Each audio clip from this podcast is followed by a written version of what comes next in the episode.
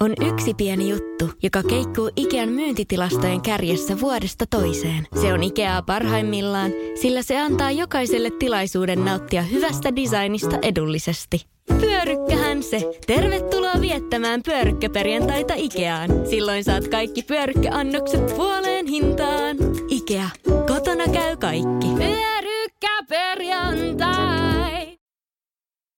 27. maaliskuuta 2020. Rakas koronapäiväkirja, täällä raportoi Elsa Kalervo ja terveiset Jyväskylästä. Mä suoritin paon uudelta maalta tuossa reilu viikko sitten ja nyt en kuulemma olekaan enää tervetullut takaisin, joten tänne jäätiin, kun Hesat laitetaan kiinni. Tuntuu tosi absurdilta, että pian siellä etelässä maakunnan rajaa vartioi poliisi ja varusmiehet ja sinne jäi rajan taakse myöskin mun työpaikka. Mutta nykypäivänä onneksi työt hoituu pitkälti ATKn välityksellä, vaikkakin tämä on ollut kaikkien aikojen oudoin työn aloitus.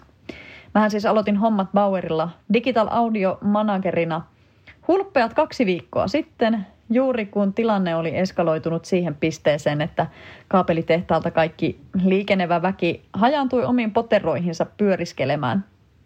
Ja silloin ekana työpäivänä, eli maanantaina 16. maaliskuuta, pääsin piipahtamaan työpaikalla ja minut toivotettiin lämpimästi tervetulleeksi vilkuttelemalla kunnioittavan etäisyyden päästä kuin millekin kuninkaalliselle.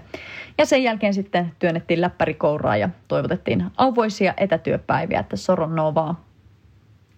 Mutta näin niin kuin näköpuhelinten ja muiden nykypäivän internet-ihmeiden avustuksella duuni on lähtenyt ihan, ihan liikkeelle.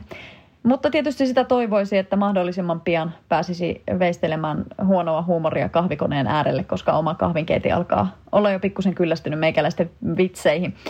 Ja hyvänen aika, jos pääsis kättelemään jotakuta, että niinkin arkisesta asiasta kuin kättelystä on tullut ilmiö, jota kaipaa.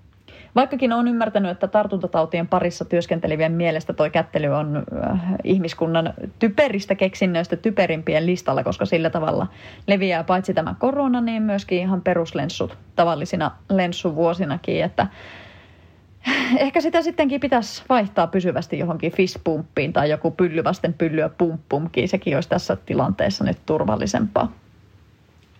Mutta silläkin tavalla tämä on arkea muuttanut tämä tilanne, että sen perinteisen aamu uutistuokion lisäksi niin tulee vähän välillä vilkuiltua ajankohtaisia asioita. Ja tällä päivämäärällä, tällä äänityshetkellä Suomessa on varmennettuja tartuntoja 1004 kappaletta, kuolleita on viisi. Euroopassa vähän vajaa 300 000 varmennettua tartuntaa, kuolleita reilut 16 000. Ja täällä Keski-Suomessa tapauksia on toistaiseksi aika vähän, 37, mutta nyt jo täällä pohditaan mahdollisuutta muuttaa paviljonki, eli toi kaupungin messukeskus sairaalaksi, jos kakka iskee tuulettimeen oikein voimallisesti. Mutta sitten julkisuuden henkilöistä koronan saavuttamiksi ovat joutuneet ainakin Martti Ahtisaari, Anna Hanski, Walesin prinssi Charles, Tom Hanks, Britannian pääministeri Boris Johnson ja Ramsteinin laulaja Till Lindemann – ja jostain kumman syystä nämä uutiset tekee COVID-19 jotenkin konkreettisemman ja kouriin tuntuvamman kuin nuo aiemmin luetellut numerot. Mutta odotan kyllä sitä päivää, kun ne luvut alkaa pikkuhiljaa laskea. Itse olen ja oma lähipiiri on pysynyt terveenä ja Jyväskylään on tosiaan päästy sieltä maan pahimmasta tautipesäkkeestä. Tosin ei varsinaisesti viruksen pelossa, vaan koska mulla asuu täällä puoliso ja hänen kaksi lastaa ja ennen koronan muuttamaa maailmanjärjestystä oli tarkoitus viettää työviikot Helsingissä, sieltä töitä varten vuokraamassani kämpässä ja viikonloput sitten täällä keskisemmässä Suomessa, mutta nyt mä jäin sitten tänne pysyvämmin toistaiseksi. Helsingin kämpillä ehdin olla ehkä viisi yötä, ja nyt se on siellä tyhjillään, että jos joku tarvitsee hyvää asumusta sieltä Hesojen keskustasta, niin YV, AV ja tollai laita viestiä. Tarjous on voimassa niin kauan kuin koronaa riittää.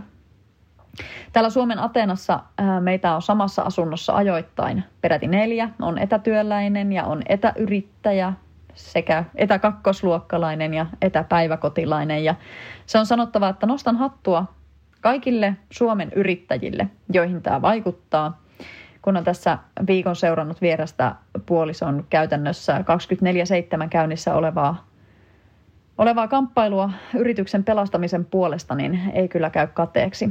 Etenkin kun kaiken päällä leijuu valtaisa epävarmuus siitä, että miten kauan tämä poikkeustila jatkuu. Mutta elämä tuolla ikkunan takana jatkaa kaikesta huolimatta menoaan. Kevät puskee esiin. Itse mä oon tämän viikon aikana poistunut kotoa käymään päivittäin ulkoilemassa kahdesti Prismassa ja kerran on vienyt yli 70 äidilleni ruokaa Jyväskylän Keltinmäkeen ja se, se vasta olikin erikoinen toimitus. Mä laskin sen ruokakassin oven pieleen, soitin varovasti ovikelloa ja peruutin muutaman metrin saman tien odottelemaan sitten sitä oven avausta. Ja siinä äidin kanssa vilkuteltiin ja huudeltiin toisillemme kaikuvassa rappukäytävässä turvallisen etäisyyden päästä vähän kuulumisia. Ja se tilanne tuntui tämän kaiken kummallisuuden seassa ehkä kaikista absurdeimmalta. Sitä haluaisi tähän loppuun leiskauttaa jonkun kuolemattoman viisauden, mutta aika tyhjää lyö pää just nyt. Ää, normaalistihan niitä viisauksia kyllä riittäisi, mutta pidetään huolta toisistamme. Jyväskylän kirjeenvaihtaja kiittää ja kuittaa.